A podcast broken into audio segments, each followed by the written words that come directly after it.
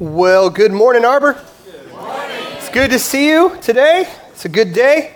Uh, I got to admit, I feel a little bit like that uh, Native American legend where the uh, warrior comes down from the mountain and he sees the ocean for the very, very first time, and he is dumbfounded. He cannot believe how big the ocean is. He had never seen the great waters before.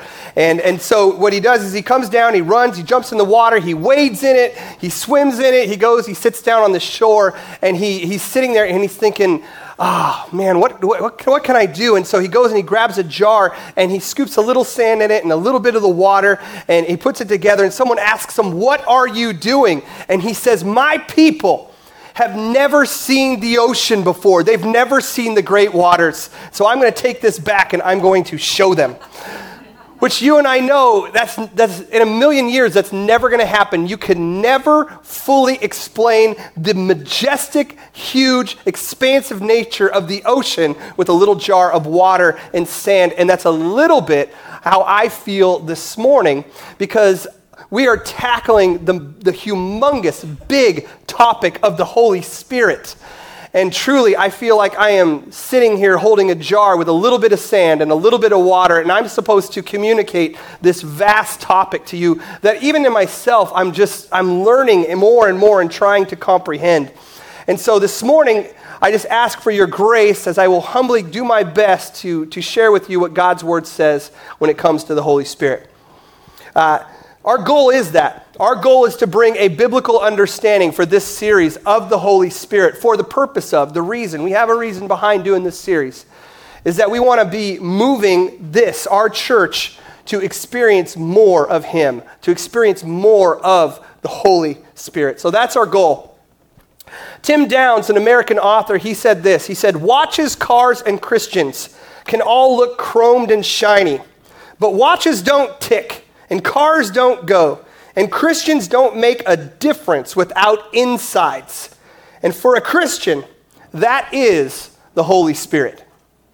And so last week we set the foundation. We asked the question, who is the Holy Spirit or whom is the Holy Spirit? And we said that the Holy Spirit is a divine person who helps. That's who he is. He is a divine person who helps.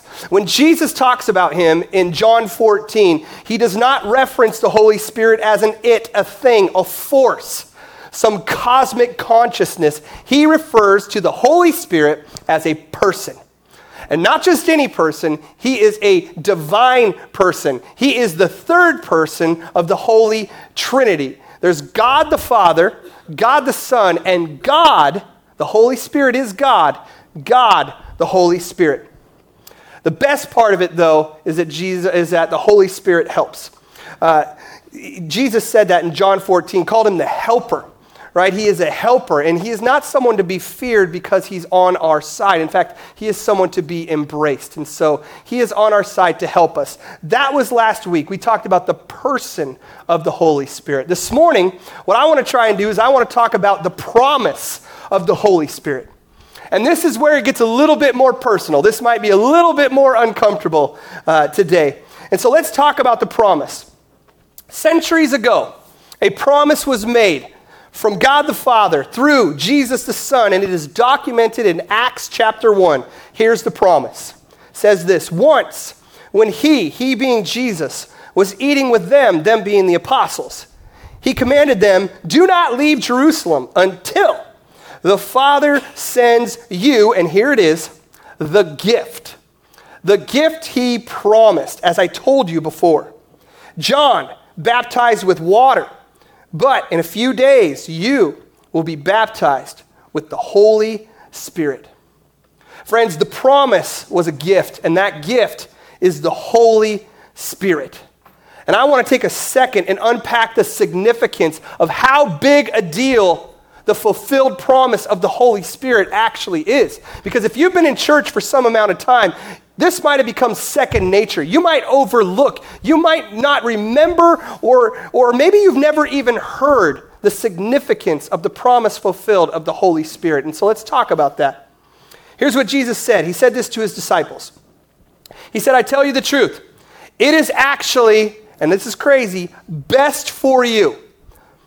Other translations say it is good for you, it is better for you, it is profitable for you.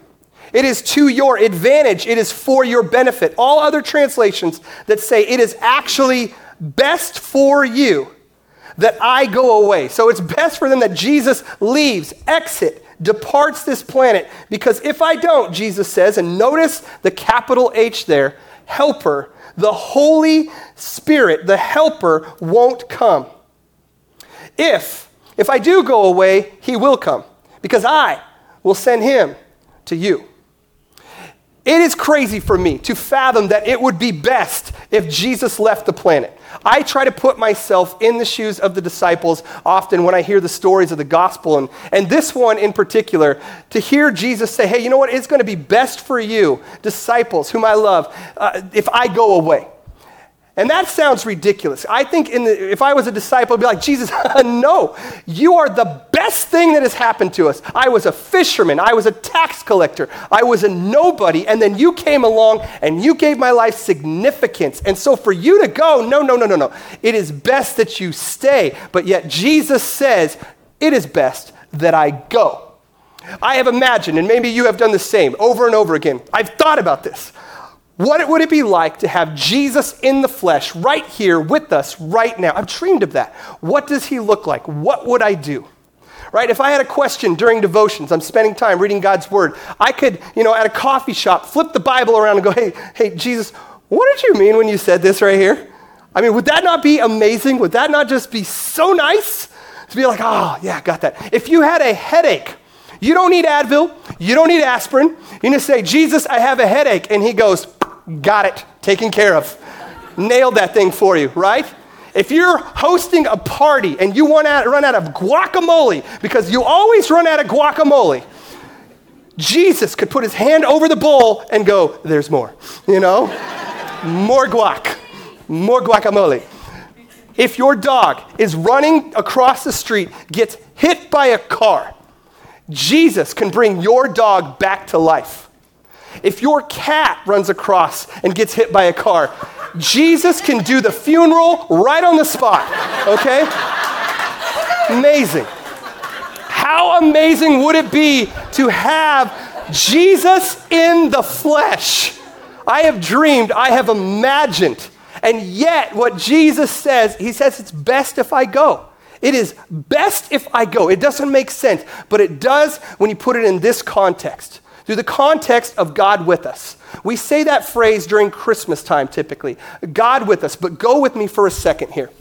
In the Old Testament, God was with us at select times. He was here, he was gone. He'd come, he'd go. He was in the garden, he was in a pillar of fire, he was in the burning bush, a cloud, a tent, a temple. Throughout time, he had a hand picked a pile of prophets that he'd go in and out of. You, they would receive the Holy Spirit for a select time to do a particular task. In the Old Testament, Samson, for example, Judges 14 6, the Spirit came upon him and he became super strong. King Saul, who was not really a good king, in, in 1 Samuel 11 6, he had the Spirit come upon him, and eventually, this is nuts, the Spirit left him. And because the Spirit left him, David, who had the Spirit come upon him in 1 Samuel 16 13, he said this in Psalm 51 Don't take thy Holy Spirit from me. He said that in Psalms before the Holy Spirit became available to all. Because the Holy Spirit would come in and come out of people and places at select times. That was the Old Testament. And then something changed. Jesus came. And for 33 years, the God was God with us for a period of time. Every Christmas, we recite this. We say, Behold, the virgin will conceive. And just a note, who helped the virgin conceive? The Holy Spirit. Matthew 1 18. The virgin will conceive and give birth to a son, and they will call him Emmanuel, which means God with us. Friends, for 33 years, God walked on this earth. For 33 years, God talked to us on this earth. For 33 years, you could sit, you could eat, you could laugh, you could cry with Jesus until He said, You know what? It's better that I go. And you're like, what? How is it better that I go?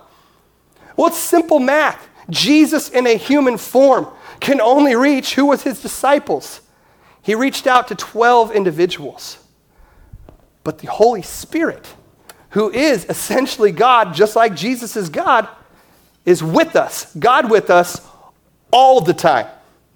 Friends, that is the good news. That is the promise. Last week we talked about the word helper that Jesus talked about, and I told you it was parakletos is the word for it. Parakletos. I didn't tell you this though that the Greek prefix para actually means to be or side by side to be with. To be next to. God with us. Jesus said, "I will ask the Father and he will give you another parakletos, helper." to be with you for how long? Forever. Friends, that is the promise. It's a huge promise. The Holy Spirit with us always. The Holy Spirit with us always. I will say it again. The Holy Spirit with us always. This is good news.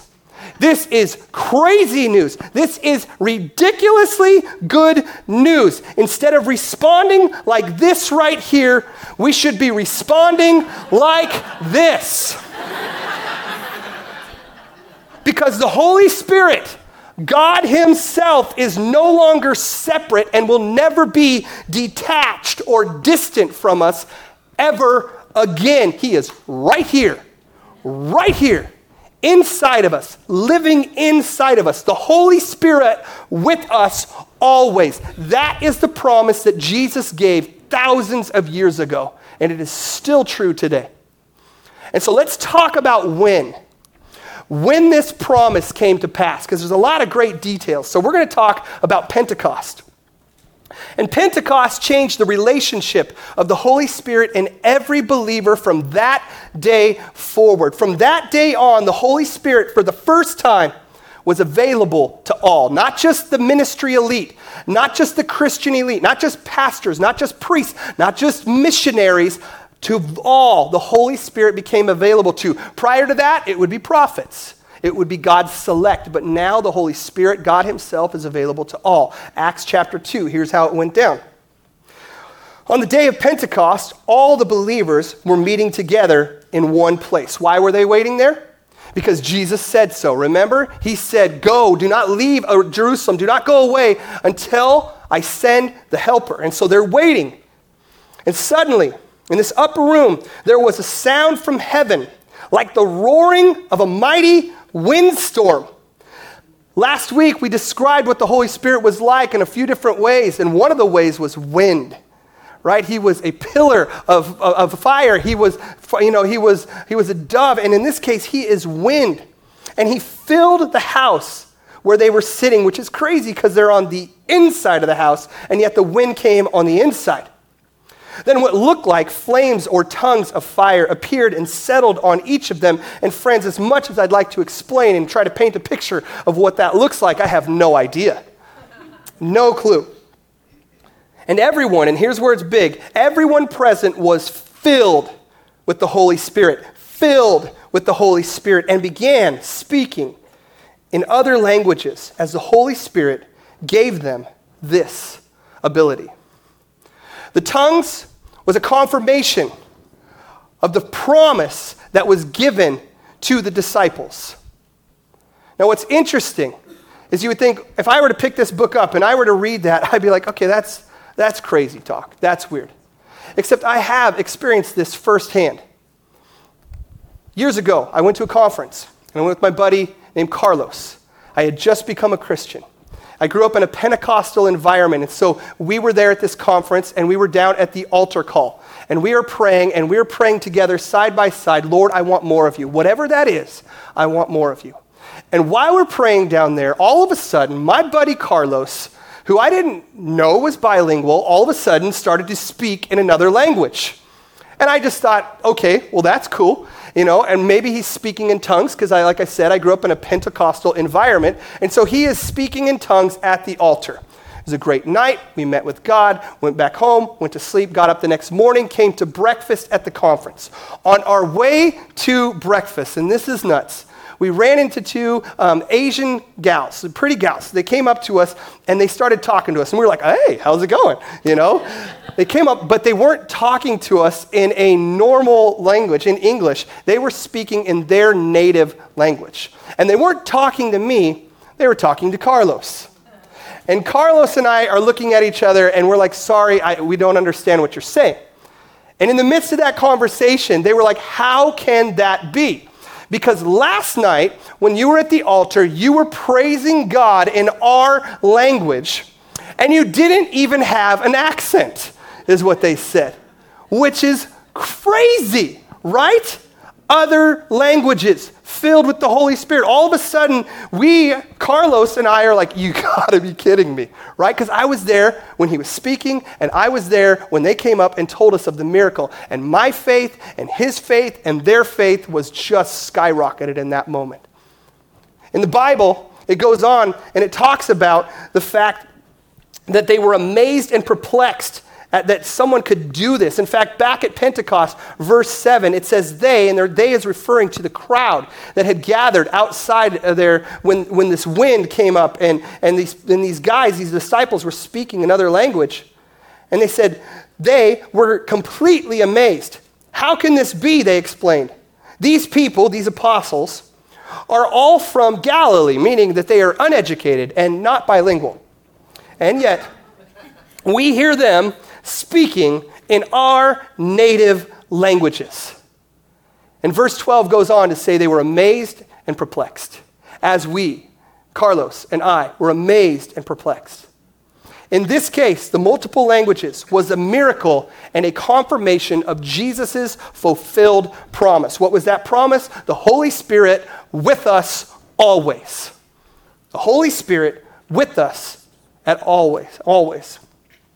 Now, at this point in our talk, we're going to have to talk about some difficult things, some doctrinal differences, a little bit of a debate, if you will, surrounding the indwelling, specifically when, when does someone have the Holy Spirit come inside of them? And to give you a little framework, let's talk about how you interpret Scripture. Number one, one way you interpret Scripture in different types of uh, passages and different thoughts from the Bible is called dogma or dogmatic beliefs. These are what we will call close handed thoughts. These are truths that we cling to as Christians, the absolute essentials. Believing that Jesus is God is a dogmatic belief.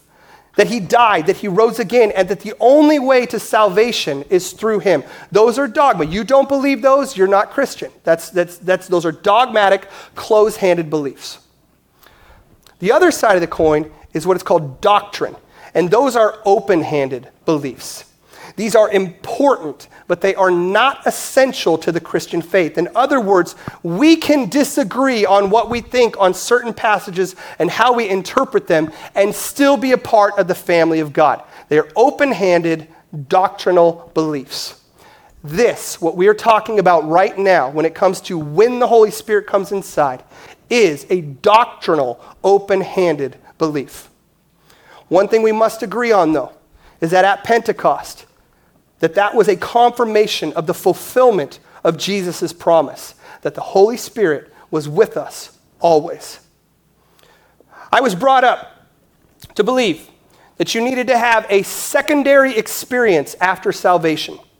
That once you came to faith in Jesus and you professed your faith in Him, the Holy Spirit was not in you, and you need to have a second experience or to be baptized, sometimes referred to as the baptism of the Holy Spirit.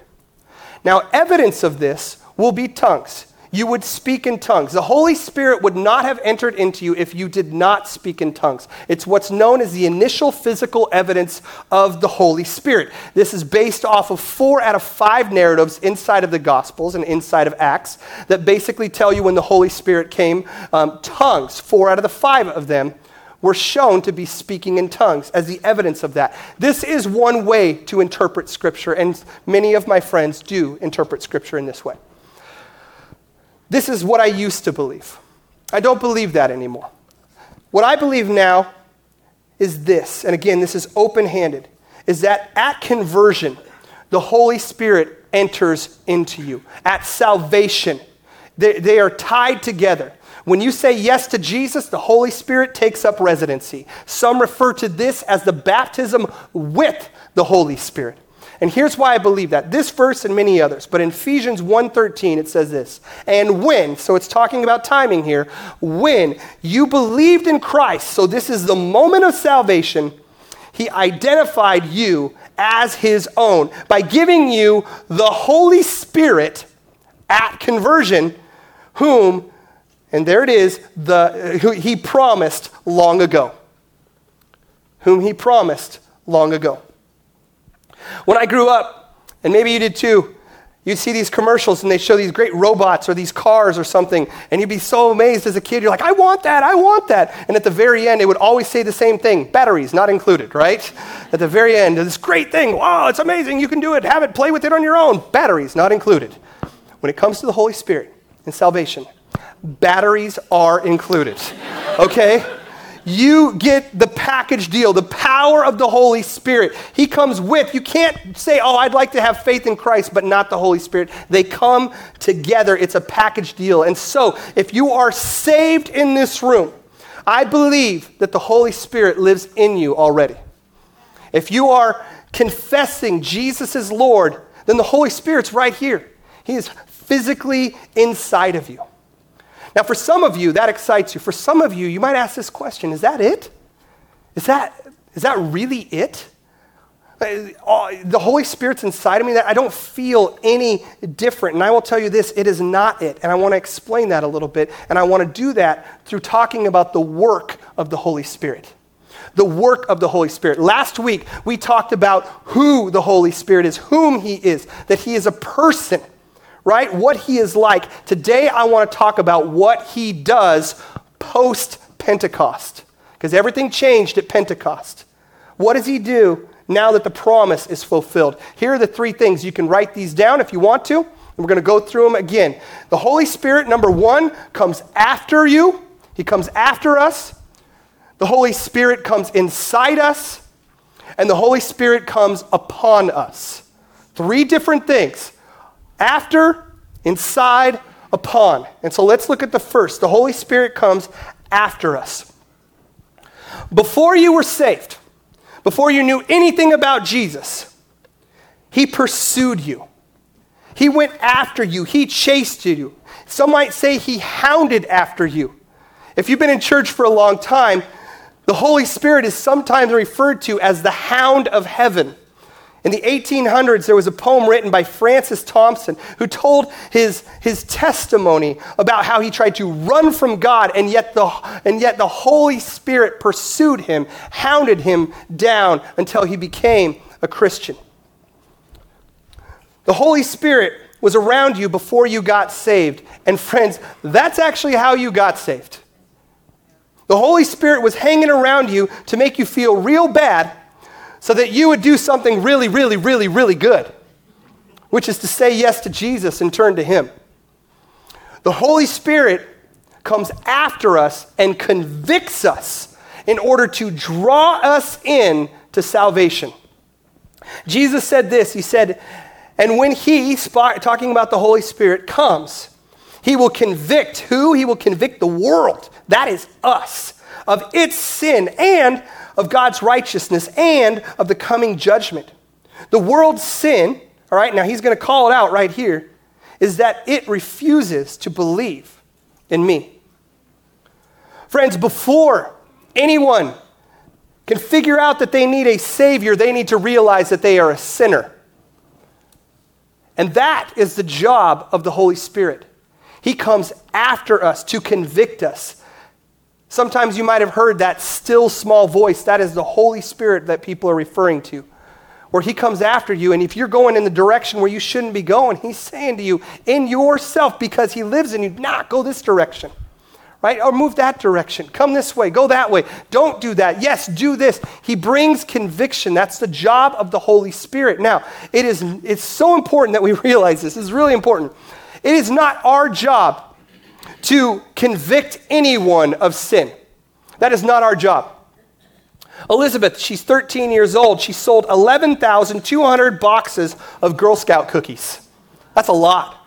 A lot of cookies. So she got on TV for that, and the lady was interviewing her and said, Hey, how did you do it? How did you sell 11,200 boxes of Girl Scout cookies? And she says, It's easy.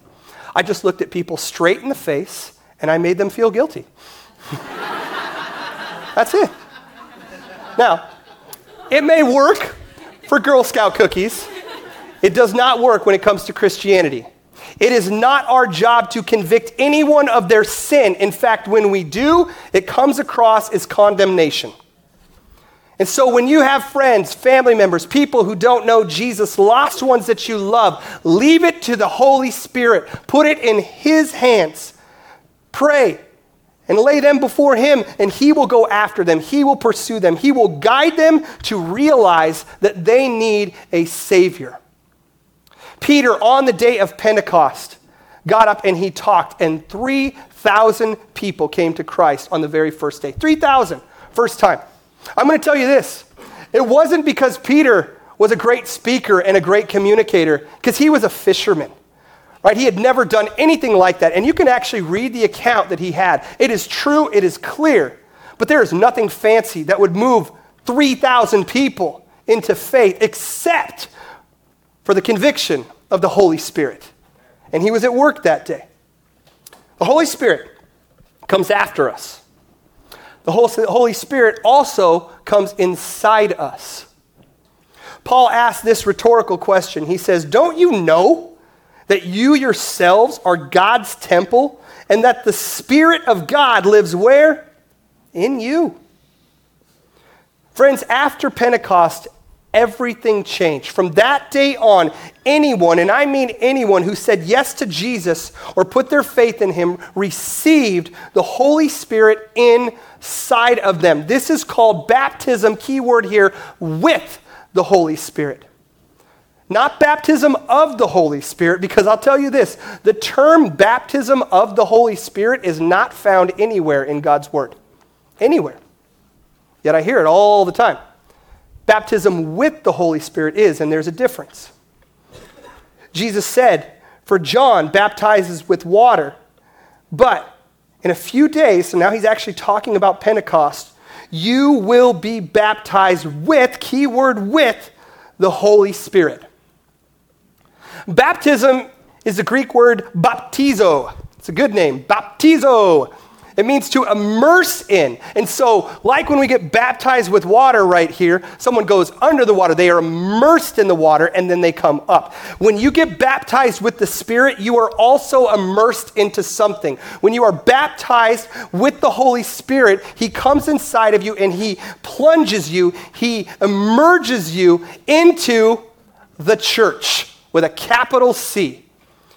You are baptized into the church. You are immersed into the church. Look at what Paul says here. He says, Some of us, referring to those who said yes to Jesus, some of us are Jews, some are Gentiles, some are slaves, some are free. In other words, we are all different. But we all have been baptized into one body, body of believers, one church, one family, by one spirit, and we all share the same Spirit. That is the Holy Spirit inside of us. When we say yes to Jesus, we are baptized into a body of believers. We are baptized with the Holy Spirit into His family. And that is the church with a capital C. Now, this might be a terrible comparison, but when you said yes to someone and you got married, for better or worse, you were immersed into their family. And you know that what they say and what they do now affects you for better or for worse. And it is the same thing when it comes to God's family. In fact, we talked about God's family a few weeks ago. But at the moment of salvation, the Holy Spirit takes up residency, and we are baptized in, inside, into one huge, beautifully diverse, and oftentimes loving family. Okay? The Holy Spirit comes after us, the Holy Spirit comes inside us. And lastly, the Holy Spirit comes upon us. Acts 1 8 says, But you, will receive power. And we're going to talk about that in two weeks. You will receive power. Right now, we're talking about the presence of the Holy Spirit. Then in two weeks, we're going to talk about the power of the Holy Spirit. You will receive power when the Holy Spirit has come, and there it is, upon you. And you will be my witnesses in Jerusalem and in all Judea and Samaria and to the end of the earth different prepositions, right? After, inside, upon. All of them have different meanings and a different experience. Upon means to um, have a flowing out of, a flowing out of, an overflow of the Holy Spirit. And so let me see if I can illustrate it the best that I can with a very simple illustration. The cup represents us. The pitcher, the Holy Spirit. In the very beginning, I was saying that the Holy Spirit comes after us. So you'll have to use your imagination as the cup runs away and the Holy Spirit follows, right? But eventually, He'll never leave you alone. And then what happens from there is when you say yes to Jesus, when you say, I'll put my faith in you, the Holy Spirit at that point in time begins to fill you, right? And all of a sudden, He comes inside of you. This is the church age.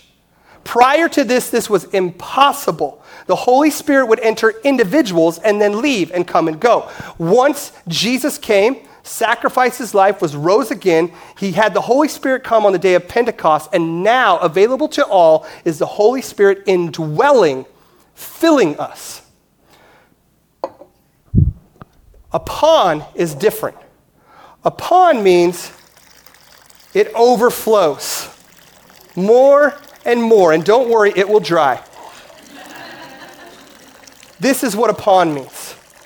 As the Holy Spirit pours into you, you will overflow. Some of you are like, what is he doing? It'll dry by tomorrow, maybe. But out of us flow what is the Holy Spirit is pouring into us. This is what it means to be upon, upon. The filling of the Holy Spirit. And I want to talk about that because it's very important. Okay? On the day of Pentecost, two things happened simultaneously. They both happened, and, and these are what they are. Number one, there was the baptism with the Spirit. And secondly, there was the filling of the Spirit. And yes, the Bible does make a distinction between the two. Baptism with the Spirit we've talked about this, takes place at the moment of salvation and places the believer inside of the church, the family of God. It is a single, one time, non repeatable event. You never, ever, ever, ever, and I'll say it again, ever, ever, ever, ever see in Scripture someone being baptized with the Spirit a second time. It's a one time thing. Baptism with the Spirit. Now, there is also the filling of the Spirit, and this takes place after a person is saved, typically. On the day of Pentecost, they happened at the same time. And it is on a continual basis that we are being filled. And this is to empower the individual to speak and to serve, to say and to do in Jesus' name. In Scripture, we see that the filling of the Spirit can happen to the same person multiple times. Acts 2 4, Acts 4 31, Acts 9 17, Acts 13 9. And in Ephesians 5, we are actually given the command, I repeat, the command by Paul to be continually filled with the Spirit. This is amazing. Look at this. Paul says this. He writes, Therefore, do not be foolish but understand what the Lord wants you to do. So here's what the Lord wants us to do do not get drunk on wine, to which some of us are like, ah, crap, right? because that will ruin your life. There you go.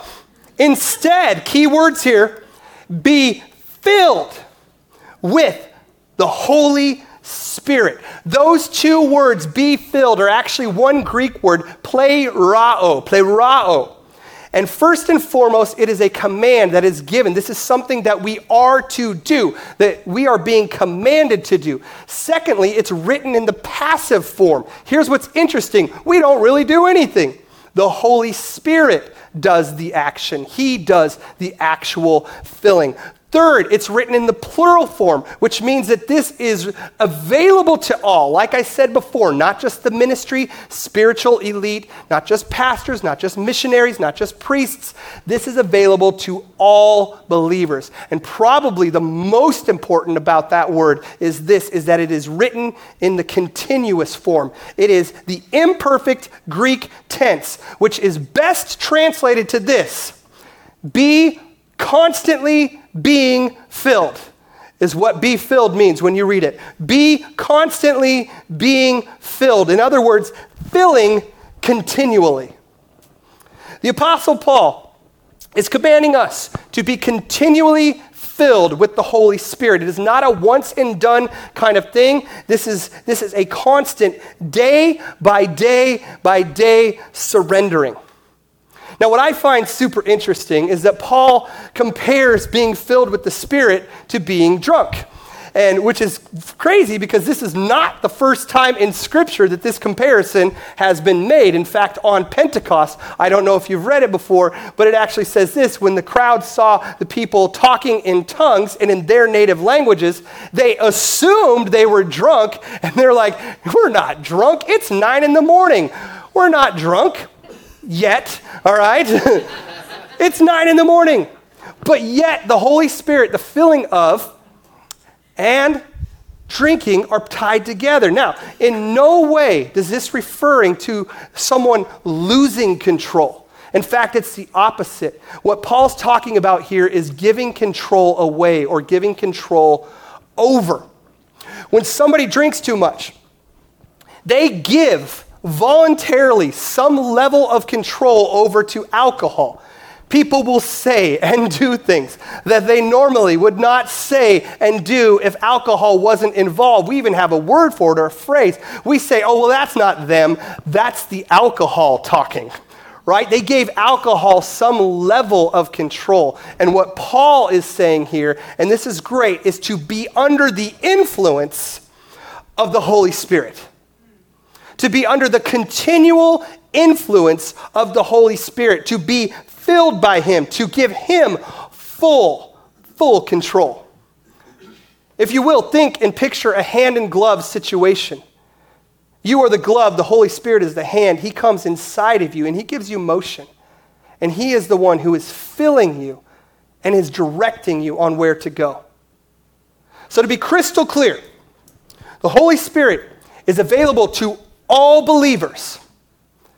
There is one baptism, and there are many fillings. One baptism, many fillings. Here's how Pastor John Piper put it, and I think he was brilliant in this. Go with me. It says, First, the baptism and the blessing of the fullness of the Holy Spirit may occur at the moment of conversion and leave nothing to be sought but its preservation and growth. growth. Second, even if one does not experience the fullness of the Spirit at conversion, the thing to be sought is not a second blessing, as if that experience would be the end of our spiritual quest. What we should seek, and this applies to all Christians, is that God pour his Spirit out, and notice his word choice here pour his Spirit out upon us so completely that we are filled with joy, victorious over sin, and bold to witness. And in the ways he brings to that fullness are probably as varied as people are. It may come in tumultuous experience of ecstasy and tongues. It may come through a tumultuous experience of ecstasy and no tongues. It may come through the crisis of suffering when abandoning yourself totally to God or it may come gradually through the steady diet of God's word, prayer, fellowship, worship, and service. And here's the best part listen to this. However, it comes, our first experience of the fullness of the Spirit is only the beginning of a lifelong battle to stay filled, continually filled with the Spirit. Friends, the Holy Spirit is absolutely mysterious. Yes, He is. Can we understand Him? No, we cannot. There's no way we can fathom who He is and His complete nature. Is He powerful? Oh, yeah. He's very powerful, probably the most powerful force on the planet Earth. Is He to be feared because He's so powerful? The answer to that is yes and no. He is not to be feared because he is good and he is on our side. He's no reason to be scared of the Holy Spirit. But we should fear him or stand in awe of him because of who he is and because of what he does. Maybe you're here and the Holy Spirit has been after you. It's one of his jobs. The Holy Spirit comes after us. He has been convicting you of what you have been doing that you have done a great job of keeping concealed, but you know in your heart of your hearts that you got to stop. Or you need to start doing this and stop doing that. Maybe you need to confess. What it is, it's a conviction of the Holy Spirit that is drawing you closer and closer to Christ. And you got to listen to that voice. That is that still small voice of the hound of heaven and trust Him and confess to Him and repent. Repent, friends, doesn't simply mean I feel bad for what I'm doing. Repent actually means to change directions. Jesus would say, Your sins are forgiven, and yes, they are. They are forgiven for past, present, and future. But He would also say, Your sins are forgiven, so go and sin no more. So if you're living in sin, the Holy Spirit is con- going to continue to come after you and convict, convict, convict until you lay that before Him. Maybe the Holy Spirit is coming after you in the sense that He wants to be inside you. Maybe it's time that you say yes to Jesus. You have been putting it off. I don't know about this whole Christian faith thing. It's definitely not the popular thing to do right now.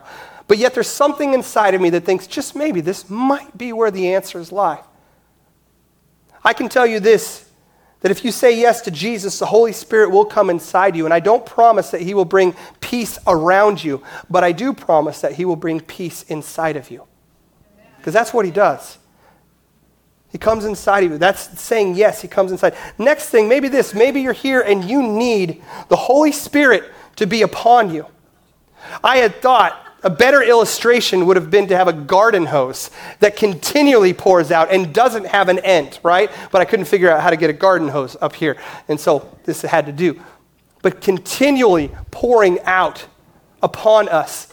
Because maybe day by day, you don't feel the mighty, infinite power of the Holy Spirit working inside of your life.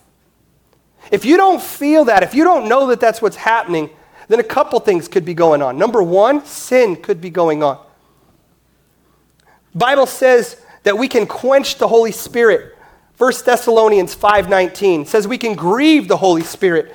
Ephesians 4:30 both done through sin.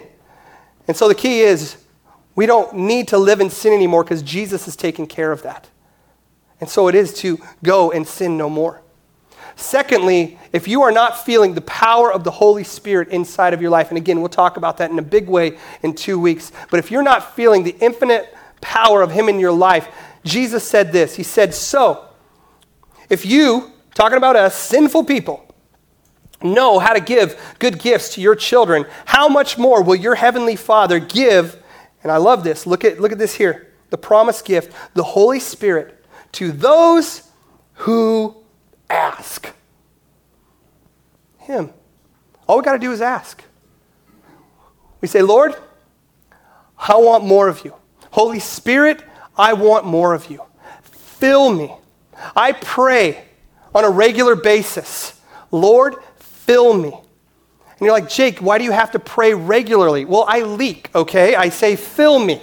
You leak, I leak. And so we pray, Holy Spirit, fill us because it is a continual thing. It's a continual thing. My hope in this series is that we would have a biblical understanding to the best of our knowledge of who the Holy Spirit is for the purpose, friends, of moving us to experience Him more. That's our goal. And so, in the next couple weeks, next week, we're going to talk about the fruit of the Spirit. And we're going to talk about what does it mean to walk through the process of sanctification with the Holy Spirit living inside of you. How is He molding you? How is He shaping you? And then the following week, like I said, we're going to talk about the power of the Holy Spirit in our lives. And that will come with the gifts. We'll talk about the different gifts prophecy, we'll talk about tongues, we'll talk about all of the gifts of the Holy Spirit. For now, my friends, He's not someone to be feared, He's someone to be embraced. Right? We don't have to be scared of what we don't know because what we do know is that He is for us. Amen? Amen. Amen. Let's pray.